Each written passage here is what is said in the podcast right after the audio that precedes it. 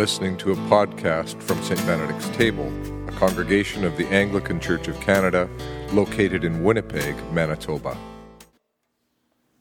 I speak to you this night in the strong name of the Trinity, the one who creates, redeems, and sustains us. Amen. It's Trinity Sunday. You may have gathered by all of the Trinitarian language. Sometimes when theologians turn their attention to exploring this doctrine, it can quickly get rather dense and a bit tough to wrap your head around. Now, that is certainly true of many of the theologians of the ancient church, the ones who first took the seeds of the doctrine that are in evidence in the Bible and then attempted to articulate it in its fullness. The Nicene Creed that we'll proclaim at the end of the sermon was painstakingly worked out by these bishop theologians at the councils of Nicaea in three twenty-five and Constantinople in three eighty-one. There's no small amount of debate, controversy, and at least for times, division. Phrases such as eternally begotten, of one being with the Father, proceeds from the Father. Those are English translations of very precise Greek words and philosophical concepts that have caused many an aching brain amongst first-year seminary students. Many a time I would I heard a fellow student cry out in despair, "How am I possibly going to use any of this in the parish? I'm called to minister with real people living ordinary lives. What am I going to do with this?" And some of my fellow students would do all in their power to avoid taking systematic theology courses. They'd opt instead for biblical studies because that would help with preaching. And they would opt for what they assumed would be the more practical pastoral theology courses, stuff that was of some earthly good to the average person in a parish church. Thankfully, I, I persevered, and I kept registering for theology classes. The following year, I landed myself in a course called The Triune God. It was taught by a, a woman named Margaret O'Gara, a Roman Catholic theologian. Now, Margaret was not only a superb teacher, she also had a, a deep sense that Trinitarian theology was, among other things, a most pastoral sort of theology. Yes, we had to trudge through some of that dense stuff, but she also helped us to discover the more poetic, imaginative, even playful face of Trinitarian thought. Who knew that Saint Augustine, who's so often characterized as being such a serious, even rather dour thinker, who knew he could be playful when it came to exploring images of God as triune? Or the quote that's on the front of your leaflet tonight from Meister Eckhart in the fourteenth century, who talks about the Trinity as being laughter. And it's from laughter that we proceed. Evagrius famously said that the theologian is the one whose prayer is true. But there in that class on the Trinity, I began to see that the best theologians are also ones whose play and poetry is true. And ever since then, I have relished preaching on this day. Now, many of you will recall the years that I arranged to have a juggler here to preach alongside of me, keeping the juggling balls in a steady rhythmic motion.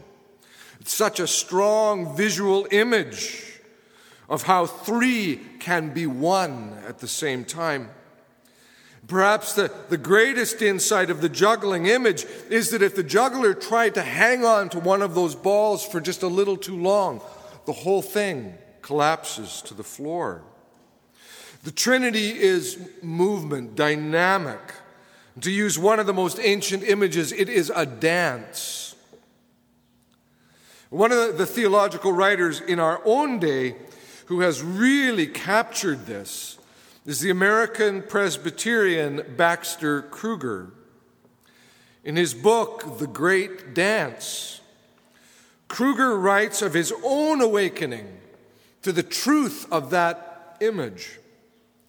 He writes of how midway through his doctoral studies, so he was long past his MDiv, midway through his doctoral studies, he was suddenly and stunningly awakened to the fact that, as he writes, God is not some faceless, all-powerful abstraction. God is Father, Son, and Spirit, existing in a passionate and joyous fellowship. The Trinity is not three highly committed religious types sitting around some room in heaven. The Trinity is a circle of shared life, and the life shared is full, not empty, abounding and rich and beautiful, not lonely and sad and boring. The great dance that is the Trinity, the great dance is all about the abounding life shared by the Father, Son, and Spirit. It all boils down to three things, Baxter Kruger writes. First, there is the Trinity, the great dance of life and glory and joy shared by the Father, Son, and Spirit. Second, there is the incarnation as the act of Father, Son, and Spirit reaching down, extending the circle, their great dance of life for us. Third, there is our humanity, which is the theater in which the great dance is played out through the Spirit. That is what motherhood and fatherhood are all about. That is what fishing and baseball and playing are all about, and laughter and romance, cookouts and work.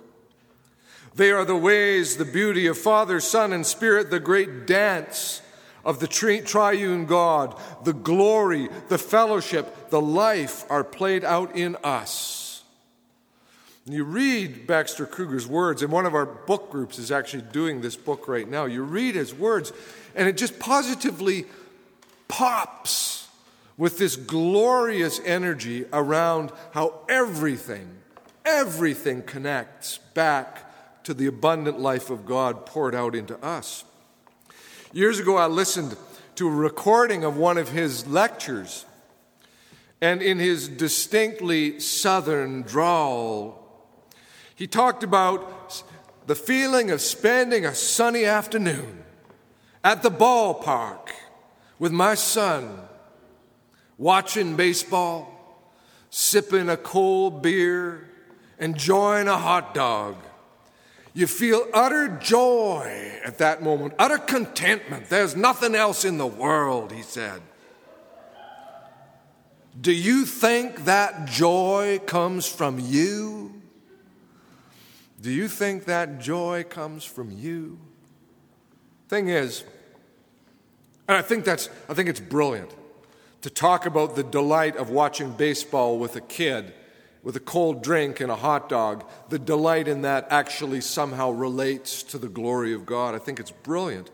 The thing is, not all of us feel that joy. Certainly not all the time. And for some people, that kind of delight seldom comes. For people who are walking with a lot of weight on their shoulders, a lot of pain or a lot of sorrow, it's hard to imagine ever getting caught up in the dance. Maybe it's hard to even imagine that that's what God is like. That's what God wills or wishes for us. So alongside of that, the dancing imagery and the juggling imagery and the laughter imagery for the Trinity, we need to pay attention to other imaginative and poetic voices who can speak other images into the whole. For me, one of those other voices, one of those poets, is the jazz legend John Coltrane, whose piece, The Father, the Son, and the Holy Ghost, alerted me to the limits of all human language ever to completely describe God. The first time I, I heard this particular piece by John Coltrane, I honestly thought, well, at very first I thought that I had a flawed C D. It just sort of blasted on with all of this noise, and I thought, it's broken. It wasn't broken. I, and then I realized, or I thought, it was little more than just an unstructured barrage of intense musical sounds. It was not uncommon in the sixties in a genre named free jazz, where they would just gather musicians and start free blowing, it was called, just create the sound. I thought that's what it was. I mean, there's two sax players, two drummers, a bass and a piano, just playing, playing hard. And apparently just embracing dissonance for ten minutes. That's how long the piece runs, ten minutes. What, what does that have to do with the Trinity? But I was stubborn, so I listened again. And I was aware that at the forty-eight second mark, John Coltrane's tenor sax can be heard picking out what is the closest thing to a melodic line in the whole ten minutes. He plays an eleven-note run expressing the eleven syllables, the Father and the Son and the Holy Ghost, the Father and the Son and the Holy Ghost, just played on his sax. He plays it again and again and again, twenty-two times in different keys over the course of just about a minute, but it's so clearly there. Ah, I heard it. And then I listened again to the whole piece, and I began to realize that alongside of that, the Father and the Son and the Holy Ghost, there was actually a structure. It wasn't just free-blowing. In fact, there was three layers of sound. Three voices, so to speak, voicing the three persons, the Father and the Son and the Holy Ghost. Up front is the first voice. It's the saxophone, sometimes honking, sometimes squalling, along with an insistent hammering on the tab- tambourine by Pharoah Saunders, the second saxophonist. When he isn't playing his sax, when he's not got that in his mouth, bang, bang, bang, bang, bang, it's noise. Just barely behind that front layer, the saxes and that percussion, lies a second voice, the percussive attack of the two drummers. And on the stereo, one is heard through that speaker and one is heard through that speaker. And yet another step in sits a third voice, the bass and the piano. Together, the bass and the piano provide the ensemble a, a bare approximation of an anchor. And the three voices, those three musical pieces, weave in and out and through and around each other for the ten minutes in a manner entirely in keeping with the Trinitarian title of the piece. But rather than speaking in terms of a dance or the delight of baseball or romance, the piece speaks to the unfathomable mystery and the untamable power and freedom of the divine, Father, Son, and Spirit. There's no sign of a juggler in that piece, I'll tell you. And if there was, he'd be, probably be juggling chainsaws at a speed so fast your eyes could not tell one from the other. That experimental jazz piece, I learned not to ever get too tidy with my theological imagery. That's what John Coltrane said to me. I delight in the imagery of the dance, baseball, juggling. I delight in the beauty and the harmony. But I know the limits of any human language, any human imagery. And sometimes we just need to stand slack-jawed and exhausted in the face of the unfathomable mystery of God. And yet, one more poetic voice. This time one that speaks both to the weight that we can carry in our oh-so-human lives and to the redemptive, creative promise of the dance. These are the closing lines of Malcolm Guyt's sonnet for Trinity Sunday.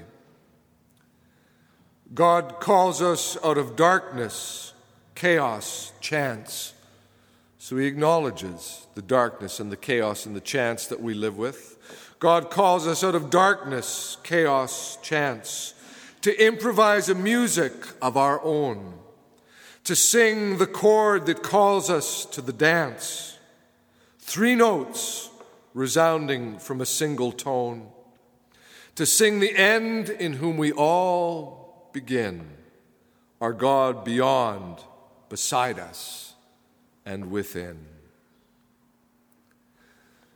I invite you to stand and join with me in the proclamation of our faith in the words of that ancient Nicene Creed.